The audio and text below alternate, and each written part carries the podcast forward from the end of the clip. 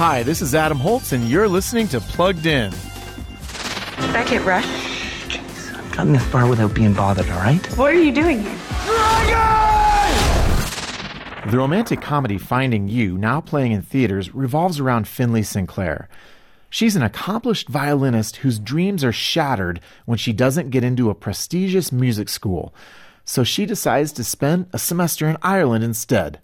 That's when she meets Beckett Rush, one of the world's biggest movie stars. Romance blossoms, but this PG rated story admirably avoids really intimate situations. Some language and suggestive tabloid headlines are the main concerns in this otherwise sweet story about love and self discovery. So we're giving Finding You a 3.5 out of 5 for family friendliness. Read the full review at pluggedin.com slash radio. I'm Adam Holz for Focus on the Family's Plugged In Movie Review.